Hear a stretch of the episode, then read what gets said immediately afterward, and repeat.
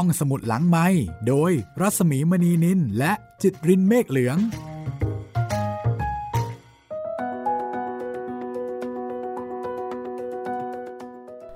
สวัสดีค่ะ ตอนรับคุณผู้ฟังนะคะ เข้าสู่ห้องสมุดหลังใหม่ค่ะ เปิดอีกครั้งหนึ่งแล้วนะคะ วันจันทร์วันพุธและวันศุกร์ค่ะ กับดิฉันรัศมีมณีนินและคุณจิตรินเมฆเหลืองค่ะ คุณจิตริน สวัสดีครับพี่หมี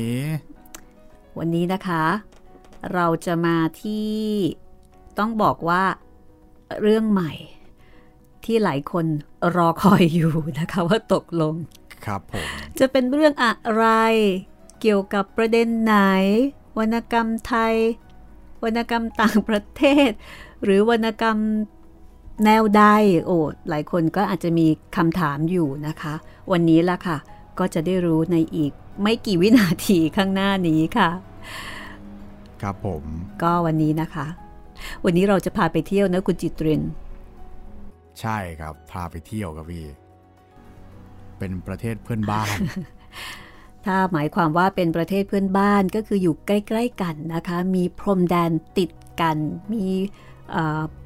ศิลปะวัฒนธรรมอะไรก็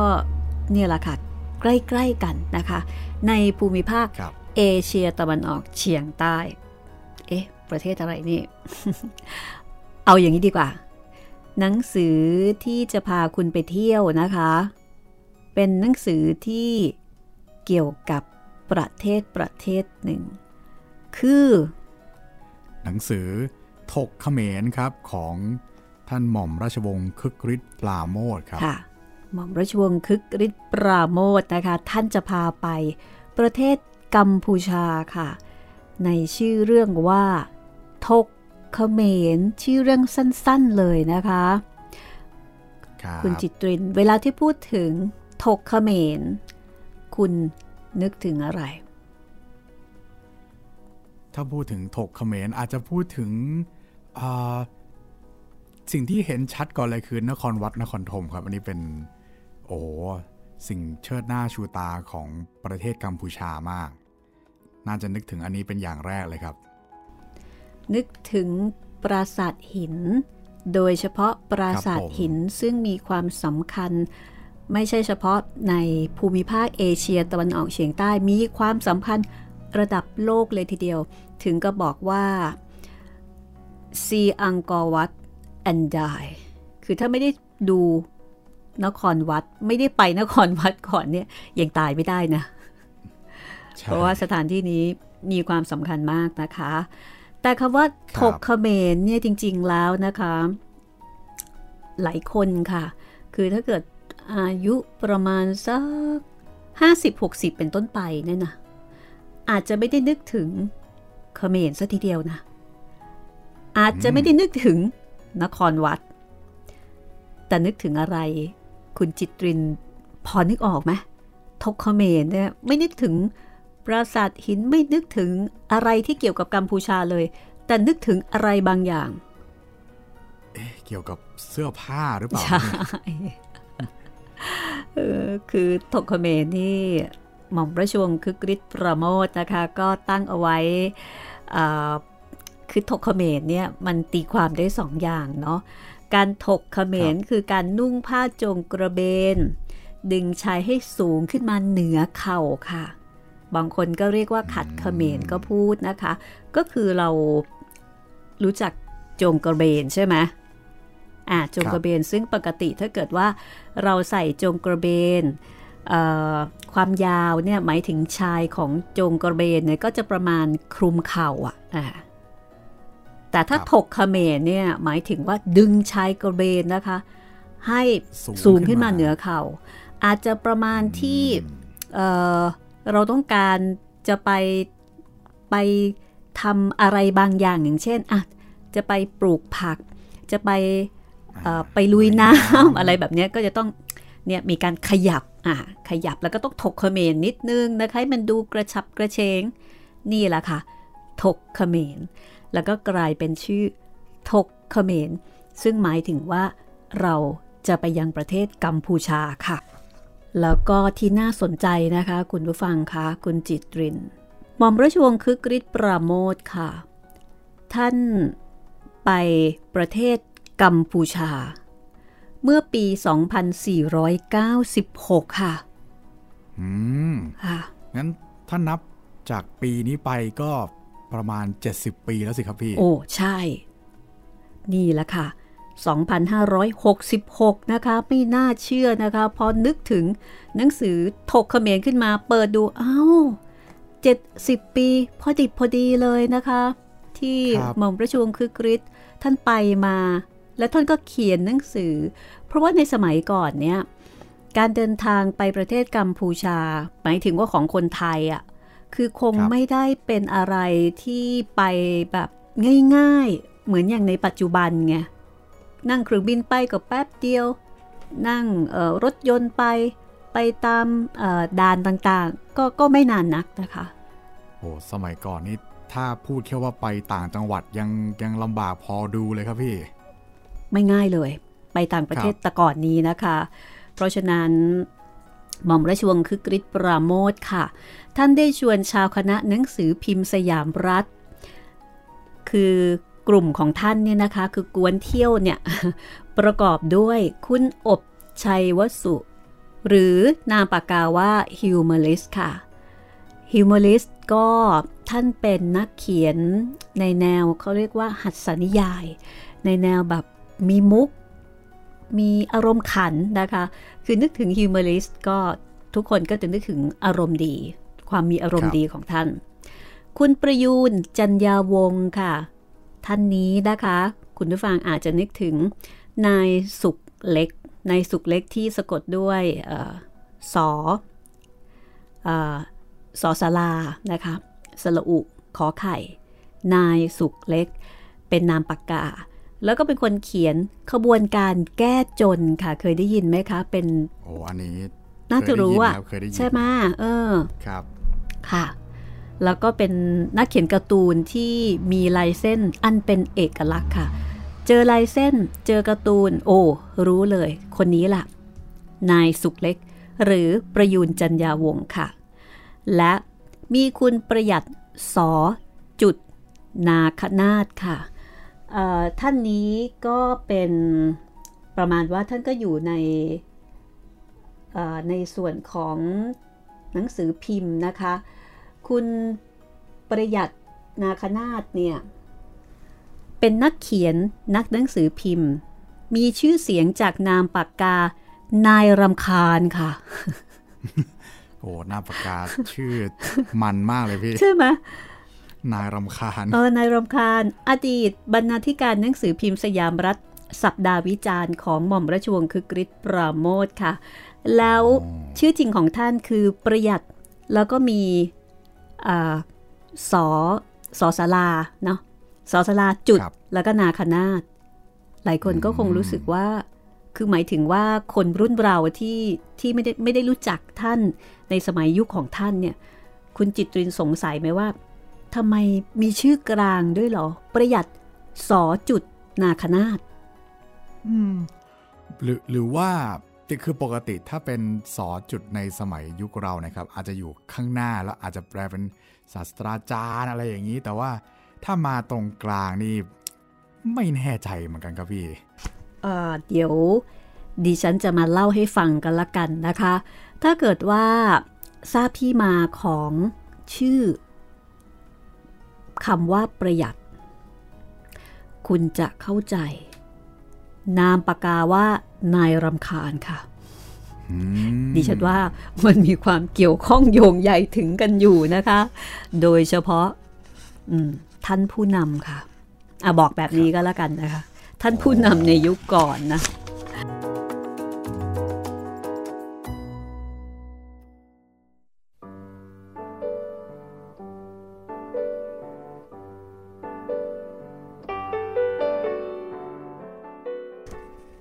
หม่อมราชวงศ์คึกฤทธิ์ประโมทนะคะ ก็ชวนชาวคณะหนังสือพิมพ์สยามรัฐ คุณอบชัยวสุ คุณประยุนจันยาวงศ์และคุณประหยัดสอ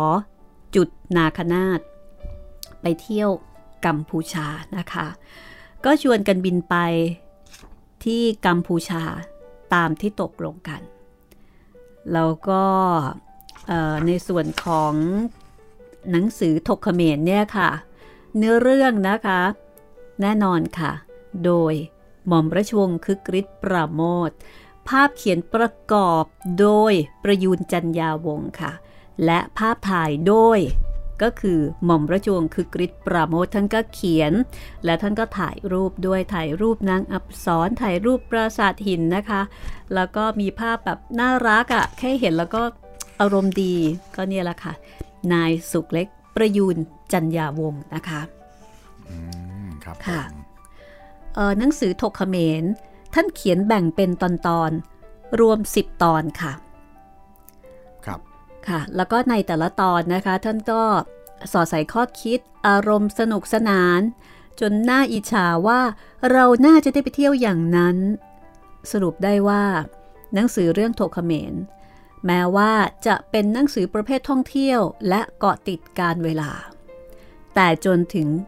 ทุกวันนี้นะคะ แม้เหตุการณ์สภาพบ้านเมืองและผู้คน หรือสังคมเมืองเขมร จะได้เปลี่ยนแปลงไปมากแล้ว แต่หนังสือเล่มนี้ก็ยังคงน่าอ่าน แค่อ่าน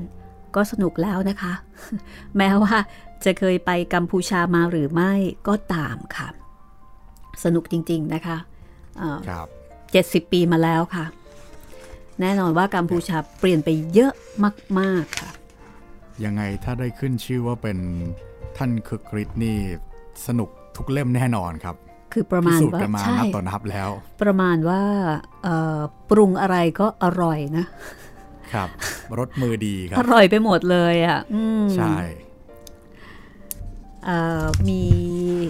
คำว่าเกริ่นนะ ก็ประมาณว่าเป็นน่าจะเป็นคำนำครับ introduction ของหม่อมราชวงศ์คึกฤทธิ์ปราโมชค่ะ อะ อันนี้นะคะสำหรับเรื่องนี้เนี่ย เดี๋ยวดิฉันจะเล่าแล้วก็อ่านให้ฟังกันละกันเนาะบางเรื่องก็เป็นเรื่องที่ต้องบอกว่าบางเรื่องเนาะก็อาจจะต้องอ่านเอง ถึงจะได้อารมณ์นะคะท่านบอกว่า ผู้อ่านหนังสือเล่มนี้ หลายท่าน คงจะได้เคยมีความรู้สึกไม่ครั้งใดก็ครั้งหนึ่งในชีวิต ว่าอยากจะหนีไปจากที่ที่เคยอยู่ จากกิจการที่จำเจ จากหน้าคนตลอดจนสถานที่ที่เคยเห็น และต้องเห็นซ้ำซากวันแล้ววันอีก หากผู้ใดมีความรู้สึกเช่นนี้เกิดขึ้น และถ้าผู้นั้นเป็นผู้ทรงอำนาจวาสนา เป็นรัฐมนตรี หรือผู้แทนรัษฎร หรือเป็นผู้มีสิทธิ์มีอำนาจในกรมกองและองค์การรัฐบาล ความจำเป็นที่จะต้องไปตรวจราชการ หรือไปดูงานต่างประเทศ ก็จะพลันเกิดขึ้นมา และเงินหลวงก็จะต้องถูกจ่ายจากครังไปบ้างไม่มากก็น้อย แต่ความรู้สึกที่อยากจะหนีไปเสียชั่วครู่เช่นนี้ มิใช่จะมีแต่ผู้ทรงอำนาจเท่านั้น ความรู้สึกเช่นเดียวกันนี้เป็นของที่ใครๆก็มีได้ จริงไหมคุณจิตรินฟังดูแล้วแบบเคลิมไหมรู้สึกแบบนี้ไหมมีความจริงอยู่เรียกว่าเป็นส่วนมากเลยดีกว่าครับพี่ นี่เพิ่งจะหนีไปเหมือนกันไม่ใช่เหรอเนี่ย ก่อนหน้าที่จะอัดรายการแต่แต่ไม่ได้ไปถึงเขมรนะครับพี่ ไปที่ไหนก็ได้ใช่ไหมเวลาจะหนีเนี่ยใช่สักที่หนึ่งนะครับ หากแต่ว่าถ้าผู้ใดไม่มีทางที่จะหนีได้ ผู้นั้นก็ต้องทนไปค่ะ แค่คำนำนี่ก็อินแล้วนะ ครับ ท่านบอกว่าต้องอยู่ในสถานที่เก่า ต้องเห็นหน้าคนที่ซ้ำซาก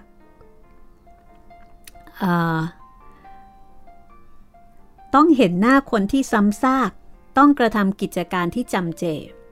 วันแล้ววันอีกทั้งที่ใจนั้นก็อยากจะหนีอยู่เป็นนิด ถึงจะหนีไปได้ไม่ไกล เพียงแต่มีทางที่จะหนีไปได้ใกล้ๆ ก็คงรีบฉวยโอกาส ถือเอาทางที่จะหนีได้ทันที ความรู้สึกที่จะหนีไปให้พ้นแม้เพียงชั่วครู่ ได้บังเกิดมีขึ้นกับผม และเพื่อนร่วมอาชีพอีก 3 คน คือคุณครูอบชัยวสุ คุณประยูนจันยาวงศ์และคุณประหยัดศรีสอจุดนาคนาตตรงนี้แหละค่ะ ที่จะเฉลยให้ฟังนะคะคุณจิตริน อ๋อครับ ค่ะว่าทำไมชื่อแปลกมีชื่อกลางด้วยหรือเปล่านะคะหมอมราชวงศ์คึกฤทธิ์ประโมทก็บอกเอาไว้นะคะว่าเอ่อ ประหยัดเนี่ยถูกวัฒนธรรมในการตั้งชื่อ ผู้ชายเป็นผู้ชาย ผู้หญิงก็ต้องเป็นผู้หญิง คือชื่อเนี่ยต้องบอกชัดเจนเลยนะว่า ชื่ออะไร ผู้ชายหรือผู้หญิง ดังนั้นค่ะ บังคับให้ทุกคนที่มีชื่อแบบไม่ชัดเจนน่ะผู้หญิงก็ไม่ใช่ผู้ชายก็แบบไม่ชัด ต้องเปลี่ยนชื่อค่ะ คุณ ประหยัดแต่ก่อนนี้ ท่านเคยชื่อว่า ประหยัดสีค่ะ ประหยัดสี ใช่คือประมาณว่าพ่อแม่ ตั้งให้ว่า ประหยัดสีท่านเป็นผู้ชายนะคะ ครับค่ะแต่ผู้นำในยุคนั้นก็คือจอมพลปพิบูลสงคราม ท่านให้เปลี่ยนเป็นประหยัดก็คือใครก็ตาม ที่ชื่อไม่สื่อถึงความเป็นผู้ชายไม่ได้ ต้องเปลี่ยนชื่อใหม่ไม่ได้ ไม่ได้ไม่ได้ไม่ได้ ต้องชัดใช่ ถ้าไม่เปลี่ยนชื่อใหม่เลยเนี่ยก็ต้องเออแปลงเอาจากชื่อเดิม อาจจะเพิ่มเติม หรือว่าอาจจะตัด เพราะฉะนั้นจากประหยัดสี ก็เลยต้องเปลี่ยนเป็นประหยัดค่ะ แต่ว่าท่านก็ยังทิ้งร่องรอยชื่อเดิมก็คือโอเค ประหยัดก็ประหยัดก็ได้ แต่ว่ามีคำว่าสอคอนะคะๆ ก็คืออมสอสลานั่นแหละค่ะ แล้วก็จุดเอาไว้ เหมือนเป็นชื่อกลางว่าจริง ๆ แล้วเนี่ยประหยัดสีนะ แต่ไม่ได้ใส่คำว่าสีเคยมีคำว่าสีมาใช่ก่อนใช่ซึ่งหมอมราชวงศ์คือกริชปราโมทก็บอกว่า เมื่อมีความรู้สึกเกิดขึ้น คือเกิดขึ้นในการหนีเนี่ยนะคะ อันนี้คืออธิบายถึงชื่อของเออคุณประหยัดนะคะ เราต่างคน ต่างก็มาปรารบกันในการที่จะทำให้ความปรารถนานั้นบังเกิดผล เกี่ยวกับความรู้สึกที่เกิดขึ้นนั้น เราต่างคนต่างมีทัศนะคนละอย่าง ผมเองนั้นบอกว่านั่งพูดภาษาไทยอยู่ทุกวันจนเมื่อยปาก อยากจะไปหาที่ที่ไหน นั่งพูดภาษาต่างประเทศเล่นสักพัก แม้ภาษานั้นจะพูดได้เพียงคำสองคำก็ยังดี เอา เราเป็นคนไทยเนาะครับใช่ไหมผคือถ้าเกิดใช่ไปอังกฤษใช่ป่ะมันก็ยังโอเค พอพูดได้สี่ห้าคำละอ่าแต่ว่าใช่ไปกัมพูชา อุ้ยยังไงล่ะนี่ ส่วนคุณประยูนบอกว่า อยากจะไปหาหน้าคนแปลกๆ สถานที่ประหลาดประหลาด ท่านเป็นนักเขียนการ์ตูนไง ไปหาหน้าคนแปลกๆ ในการมาเขียนการ์ตูน เขียนภาพ และบรรยากาศที่แตกต่างออกไป เพื่อศึกษาและถอด ถอดในที่นี้เป็นภาษาคุณประยูนนะคะ ถอดเพื่อเอาไว้ทำเป็นการ์ตูนต่อไป คุณประหยัดซึ่งเป็นนักหนังสือพิมพ์บอกว่า อยากไปศึกษา สถานการณ์ต่างประเทศ ชนิดที่กลับมาแล้วไม่ต้องเขียนสารคดีหรือนิราศ หรือทำรายงานที่ไม่มีใครอ่าน ส่วนคุณครูนั้น ปรารบว่าคุณครูในที่นี้ก็คือครูอบชัยวสุนะคะ ครับ ครูอบบอกแค่เพียงว่า อ๋อ ถ้าได้ย้ายที่กินเหล้าเสียสักพัก ก็คงจะดีเหมือนกัน คือแต่ละคน เป็นอย่างนั้นไป มีวัตถุประสงค์ที่แตกต่างกันไปนะคะ ครับ ทีนี้ทัศนะอันต่างกันของทุกคนเนี่ยค่ะเมื่อสรุปแล้วก็คงมาจากความรู้สึกอันเดียวกันนั่นเอง หม่อมปราชวงคือกริชประโมทท่านก็บอกว่าคือความประสงค์ที่จะหนีกิจการของต่างๆ ที่เคยชินไปเสียสักพัก จะเรียกว่าเรานัดกันหนีเที่ยวก็ไม่ผิด หรือจะเรียกว่าเราชวนกันหนีโรงเรียนก็จะถูกต้องขึ้นไปอีก เพราะในอาชีพของพวกเรานั้น เราต้องกระทำการหลายอย่างที่ไม่ผิดกับเด็กนักเรียน เราต้องศึกษาจดจำของใหม่ๆ ทุกวันไม่มีหยุดยัง้ง เราต้องทำงานทรงครู คือผู้อ่านของเรา ซึ่งถ้างานที่ทำนั้นดีก็ดีไป แต่ถ้างานนั้นผิดพลาด หรือครูเห็นว่าไม่ดี เราก็จะถูกตำหนิและถูกลงโทษอย่างหนัก อาจถึง ต้องถูกไล่ออกจากโรงเรียนไปเลยก็ได้โอ้โหอันนี้พูดถึงในฐานะ สื่อมวลชน นักหนังสือพิมพ์นะคะ โดยเฉพาะสิ่งที่เราเห็นว่าเป็นงานหนักประจำตัวก็คือ งานที่พวกเราทุกคนเรียกว่าการบ้าน อันเป็นเรื่องที่ต้องทำส่งอยู่โดยไม่มีเวลาว่างเว้น พอการบ้านอันหนึ่งเสร็จไป การบ้านอีกอันหนึ่งก็จะเข้ามาแทนที่ไม่มีทางที่จะหลีกเลี่ยงได้เลยนะคะ อันนี้ให้คุณจิตรินอ่านนะคะ ตอนนี้ค่ะว่าโอเคนี่ทราบถึงวัตถุประสงค์ซึ่งเห็นพ้องต้องกัน เห็นด้วยในการที่จะไปกัมพูชาอะต่อจากนี้ไปนะคะ เมื่อได้ปรารบกันมีอะไรบ้างคะคุณจิตเรน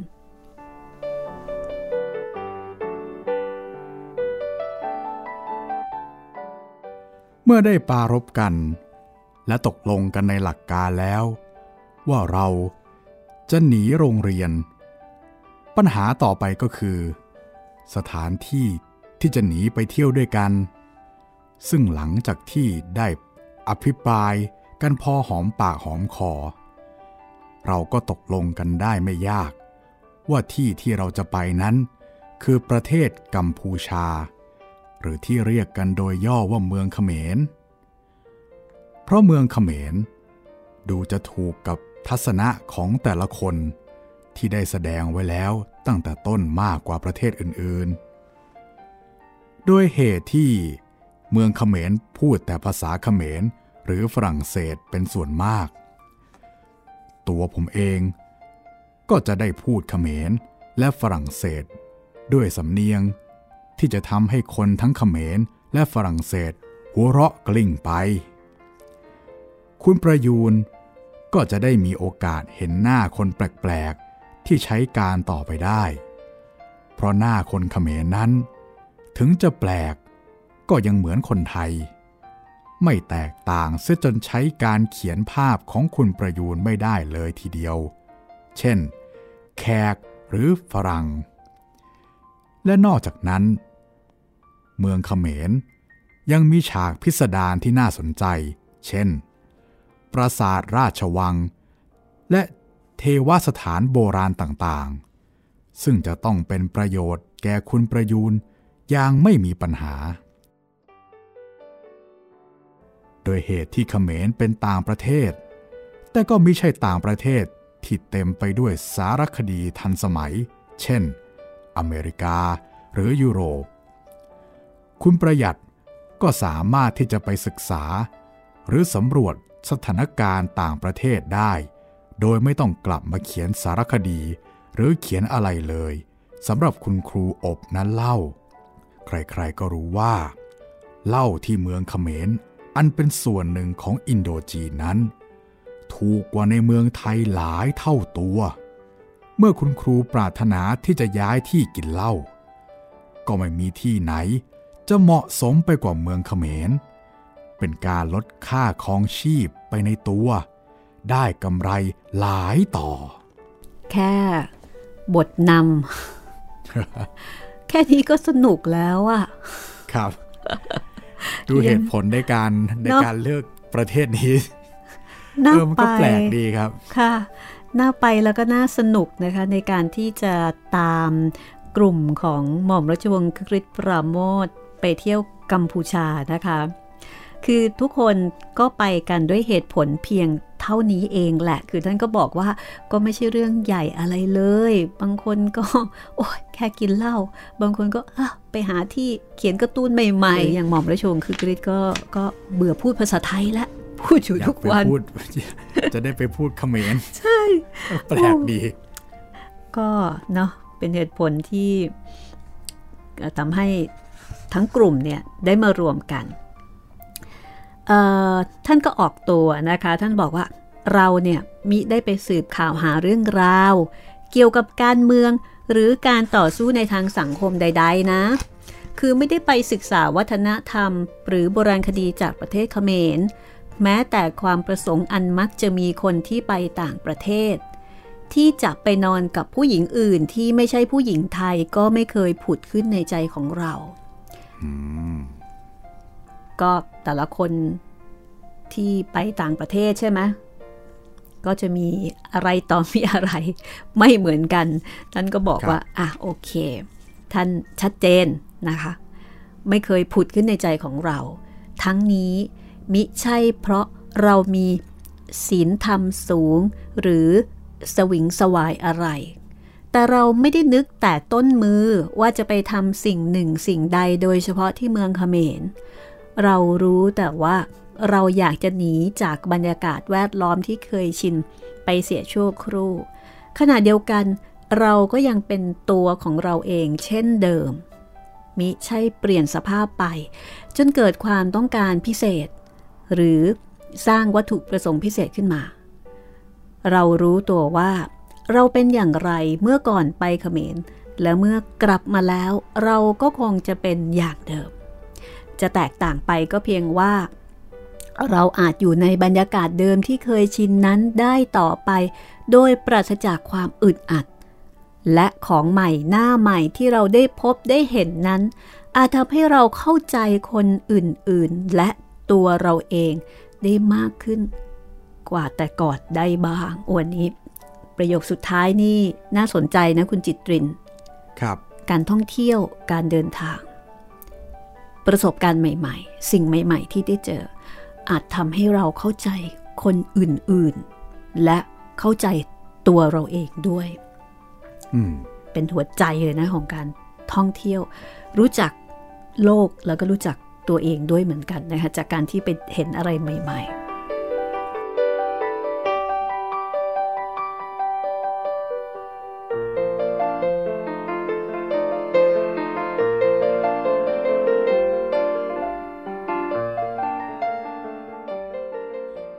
หนังสือเล่มนี้ที่ท่านกำลังอ่านอยู่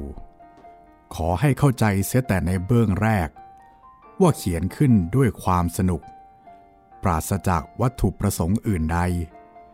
โดยเฉพาะอย่างยิ่ง หนังสือเล่มนี้ ไม่มีวัตถุประสงค์ในทางการเมืองเลย แม้แต่น้อย และผมเองก็รู้สึกภูมิใจ ที่จะให้หนังสือเล่มนี้ อยู่ในลักษณะเช่นนั้น แต่ถ้าได้พูดไว้แล้วเช่นนี้ก็ตาม ข้อความบางตอนในหนังสือเล่มนี้ ก็อาจพาดพิงเข้าไปถึงเรื่องกิจการบ้านเมืองบ้าง และผมเองก็ขอยอมรับว่า ผมอาจมีอคติในทางการเมืองอยู่บ้างไม่มากก็น้อย แต่เมื่อรู้ตัวเสียแล้ว ว่าความคิดเห็นในทางการเมืองอย่างใดเป็นอคติ ผมก็ไม่ถือว่าความคิดเห็นนั้นๆ เป็นของสำคัญ ปล่อยให้ความคิดอันเป็นอคตินั้น เปลี่ยนแปลงไปได้เรื่อยๆ จากอคติหนึ่ง ไปสู่อีกอคติหนึ่ง และตราบใดที่ผมยังเห็นว่าความคิดเห็นนั้นๆ เป็นอคติ ผมก็ถือว่า ความคิดนั้นๆ โดยเฉพาะความคิดเห็นทางการเมือง เป็นความคิดเห็นที่ชั่วยาบ ไม่สมควรที่ผมจะแก้ตัว หรือพยายามพลิกแพลงแก้ไข ให้คนอื่นเห็นไปว่า ความคิดเห็นนั้นๆ ถึงแม้ว่าจะเป็นอคติ ก็เกิดจากเจตนาอันบริสุทธิ์ของผมที่มีต่อ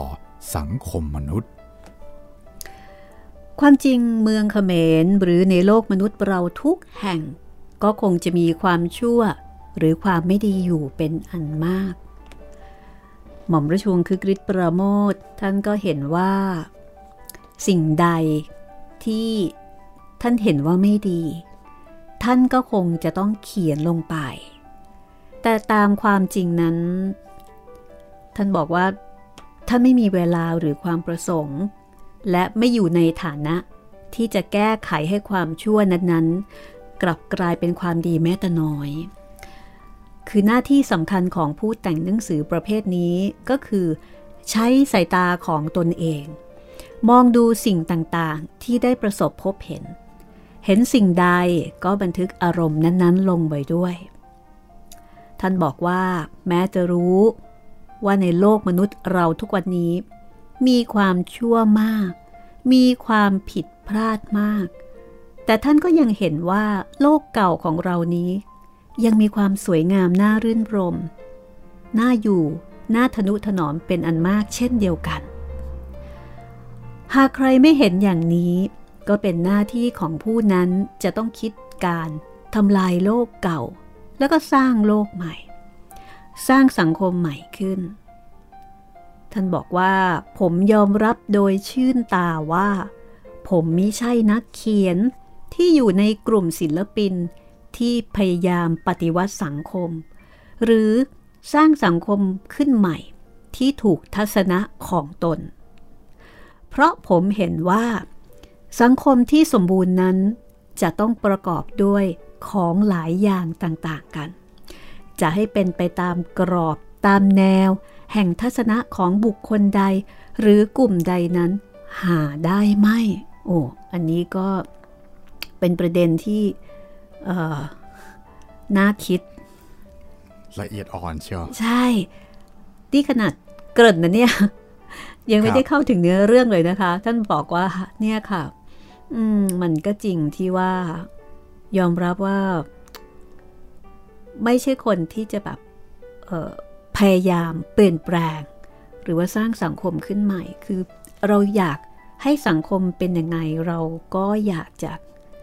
เปลี่ยนให้สังคมเป็นแบบนั้น แต่ท่านเห็นว่า สังคมที่สมบูรณ์ จะต้องประกอบด้วยของหลายอย่างต่างๆกัน แต่จะให้เป็นไปตามกรอบตามแนว แห่งทัศนะของบุคคลใด หรือกลุ่มใดนั้นหาได้ไหม คือถ้าจะเปลี่ยนก็ต้องก็ต้องถามทุกคนเลย ครับ ว่าเอาไหม ไม่ใช่เฉพาะแค่กลุ่มเราเท่านั้น โดยเฉพาะกลุ่ม ที่ต้องการจะเปลี่ยน หรือว่าท่านพาดพาดพิงใครหรือเปล่าครับ ในยุคนั้น ดิฉันก็ไม่อยากจะพูด ครับผม และสิ่งที่เราเรียกว่าสังคมนั้นก็เกิดขึ้นเอง มีชีวิตจิตใจของตนเองและเคลื่อนไหวไปเอง บุคคลใดที่ปรารถนาปฏิวัติสังคม หากทำได้สำเร็จก็จะก่อให้เกิดแตกความทุกข์ เพราะเท่ากับว่า ไปบังคับสิ่งที่เป็นไปตามธรรมชาติ ให้กระทำการอันผิดธรรมชาติ อย่างไรก็ตาม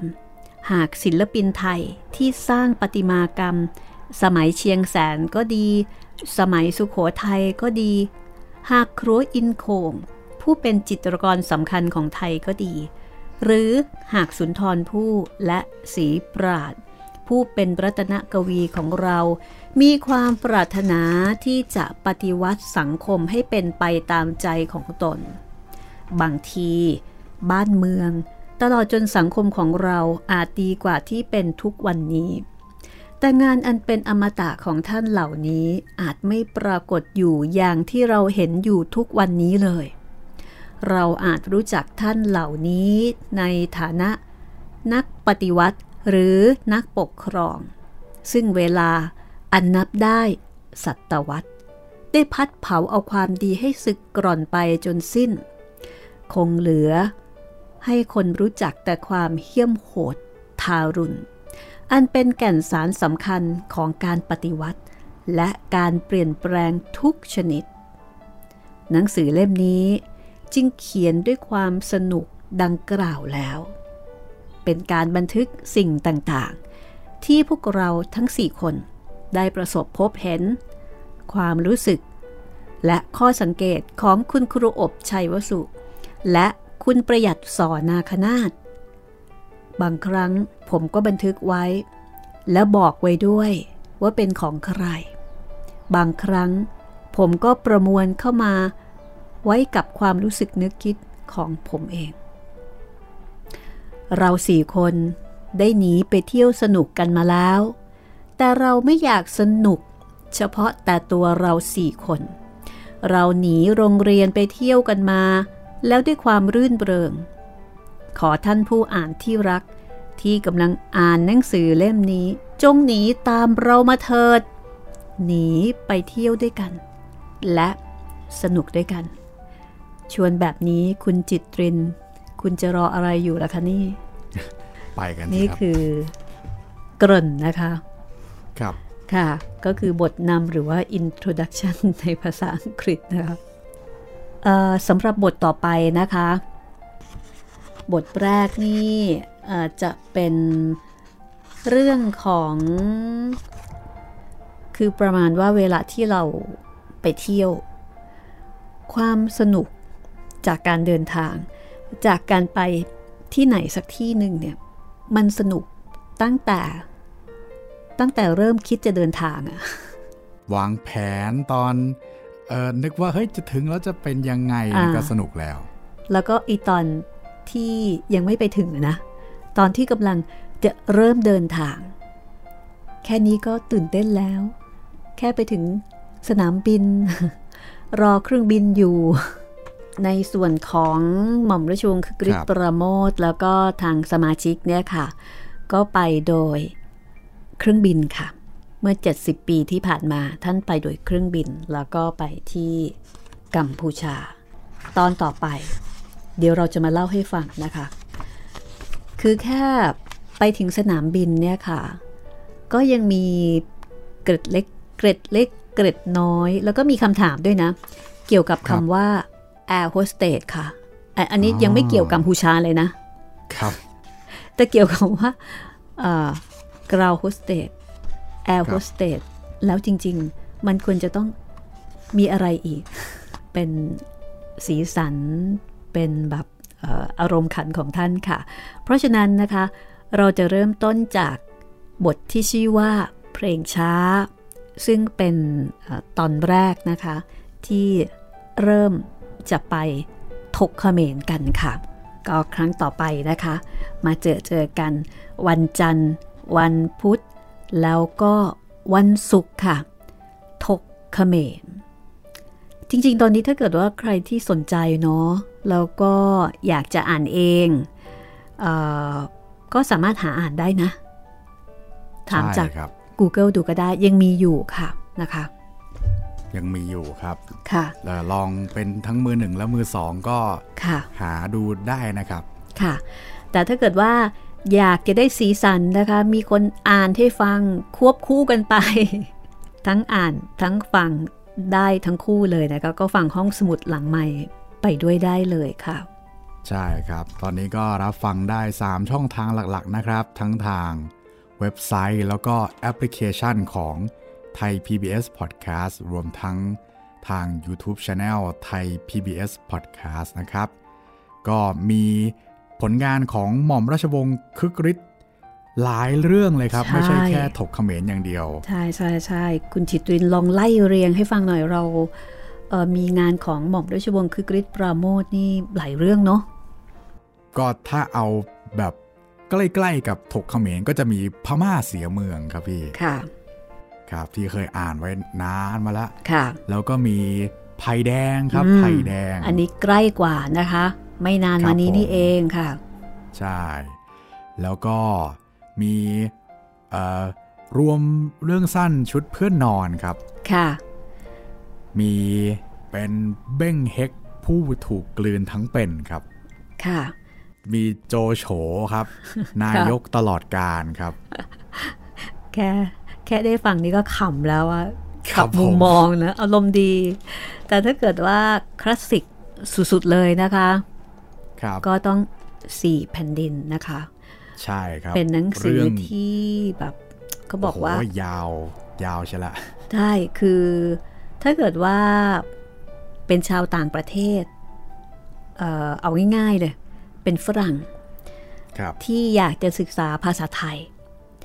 อยากจะ พูดภาษาไทยครับอยากจะเขียนอยากจะอ่านภาษาไทย ต้องไม่ลืมอ่านสีแผ่นดิน เหมือนกับครับผมเป็นวิชาบังคับนะคะ ว่าใช่ถ้าอยากจะรู้ภาษาไทย ต้องอ่านสี่แผ่นดินแล้วคุณจะมีความก้าวหน้า ทั้งการอ่านการเขียนได้ความรงความรู้ โอ้ รับรอง อันนี้แอบฟังเพื่อนฝรั่ง แล้วก็เพื่อนชาวต่างชาติต่าง ๆ นะคะว่า เนี่ยเขาต้องอ่านนะเหมือนเป็นไฟบังคับก็นี่แหละค่ะหม่อมราชวงศ์คึกฤทธิ์ประโมทนะคะ ที่คนไทยก็หลายคนก็บอกว่า อ่านด้วยความประทับใจค่ะ ใช่ แล้วก็ยังมีอีกเรื่องหนึ่งนะครับ มีหลายชีวิตด้วยนะครับพี่ โอ้หลายชีวิตนี่ก็เนาะประทับใจในแต่ละชีวิตของแต่ละคนที่แม้จะตายสถานที่เดียวกัน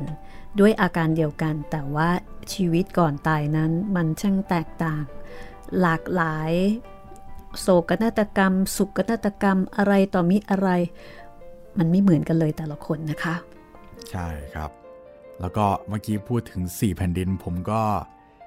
อยากจะแจ้งทุกคนให้ทราบนะครับว่าทาง YouTube ของไทย PBS Podcast นี่ เราลง 4 แผ่นดินไว้ครบทุกตอนเรียบร้อยแล้วนะครับ ลองไปหาฟังกันได้เลย อืม ค่ะ ฟังแบบเป็น เอ่อ เป็นเพลย์ลิสต์หรือเปล่าโอ้เป็นมีทั้งแบบเป็นเพลย์ลิสต์ด้วย แล้วก็ค่ะมีทั้งเป็นคลิปแยกก็สามารถฟังได้ครับเผื่อใครอยากจะเอ้ยอยากจะฟังตอนที่ 50 ซ้ำอีกรอบหนึ่งอะไรอย่างนี้มีฉากประทับใจก็ค่ะตอนนั้นได้เลยครับพี่ ต้องย้ำอีกครั้งหนึ่งว่า ห้องสมุดหลังไม้ของเราเป็น น่าจะเป็นที่เดียวมั้งครับพี่ที่ได้ลิขสิทธิ์ในการอ่านหนังสือเสียงของท่านคึกฤทธิ์มาอย่างเป็นทางการค่ะ จากทายาทของหม่อมราชวงศ์คือกริชประโมทนะคะ ได้รับอนุญาตจากหม่อมหลวงวิสุมิตราประโมทแล้วก็ของสถาบันคือกริชด้วยค่ะ ก็ขอบคุณเอาไว้ณที่นี้ด้วยนะคะ เอาเป็นว่าเจอเจอกันนะคะ เราจะไปถกเขมร และไปเที่ยวกัมพูชา ย้อนอดีตไปค่ะ 70 ปีที่ผ่านมากับหม่อมราชวงศ์คือกริชประโมทนะคะ สวัสดีค่ะ สวัสดีครับ